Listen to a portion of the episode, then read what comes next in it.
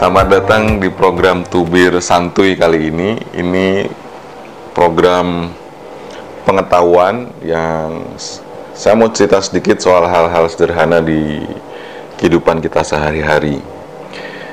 Uh, mudah-mudahan ini bisa membukakan mata kita bahwa hukum itu tidak terlampau rumit untuk dipelajari. Nah, kemarin kebetulan ada kawan saya yang bercerita bahwa mungkin lebih dekat dengan curcol sih ya. Jadi ceritanya tuh sederhana sebetulnya. Dia meminjamkan mobil ke temannya dan tiba-tiba temannya tidak ada kabar.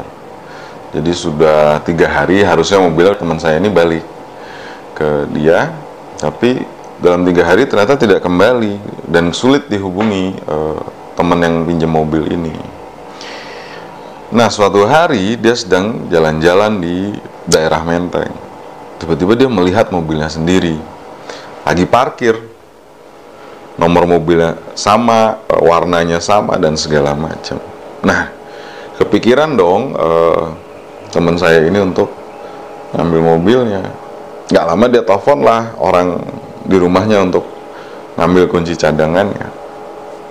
Begitu nyampe mobilnya langsung dibawa tuh dari parkiran itu nggak lama kemudian dia dapat panggilan polisi ceritanya. Jadi dia ngerasa kok aneh ya kok saya jadi dipanggil polisi ya?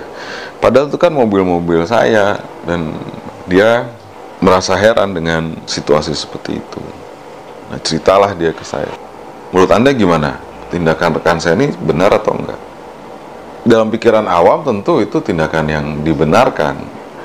Ya barang-barang dia dia mau ambil ya dia ambil saja. Tapi persoalannya hukum memang kadang nggak sejalan dengan pikiran dari orang awam. Dalam konsep hukum ada yang namanya hak kebendaan. Hak kebendaan itu benda itu sendiri ada benda bergerak dan benda tidak bergerak. Nah khusus untuk benda tidak bergerak seperti mobil dan lain-lain maka kepemilikan terhadap benda tersebut berdasarkan penguasaan sebetulnya. Nah dalam konteks itu sebetulnya yang dianggap pemilik ketika peristiwa dia ngambil mobil itu di parkiran itu adalah yang menguasai mobilnya. Jadi ya temannya yang minjem mobil itu yang dianggap pemilik menurut hukum.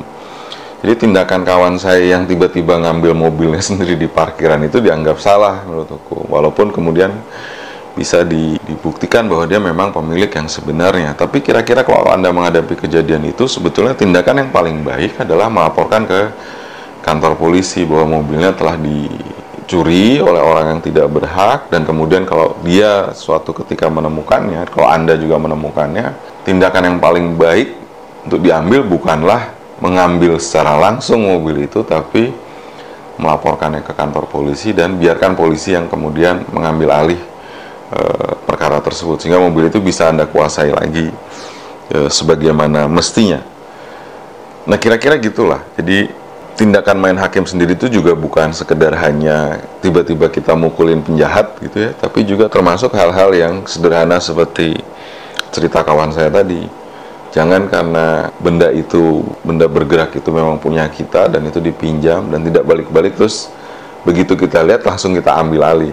Bukan begitu juga caranya, tapi lakukan sesuai prosedur dan ketentuan hukum yang berlaku. Nah, mudah-mudahan informasi ini bermanfaat untuk Anda dan saya harap kita bisa ketemu lagi di program tubir santuy berikutnya.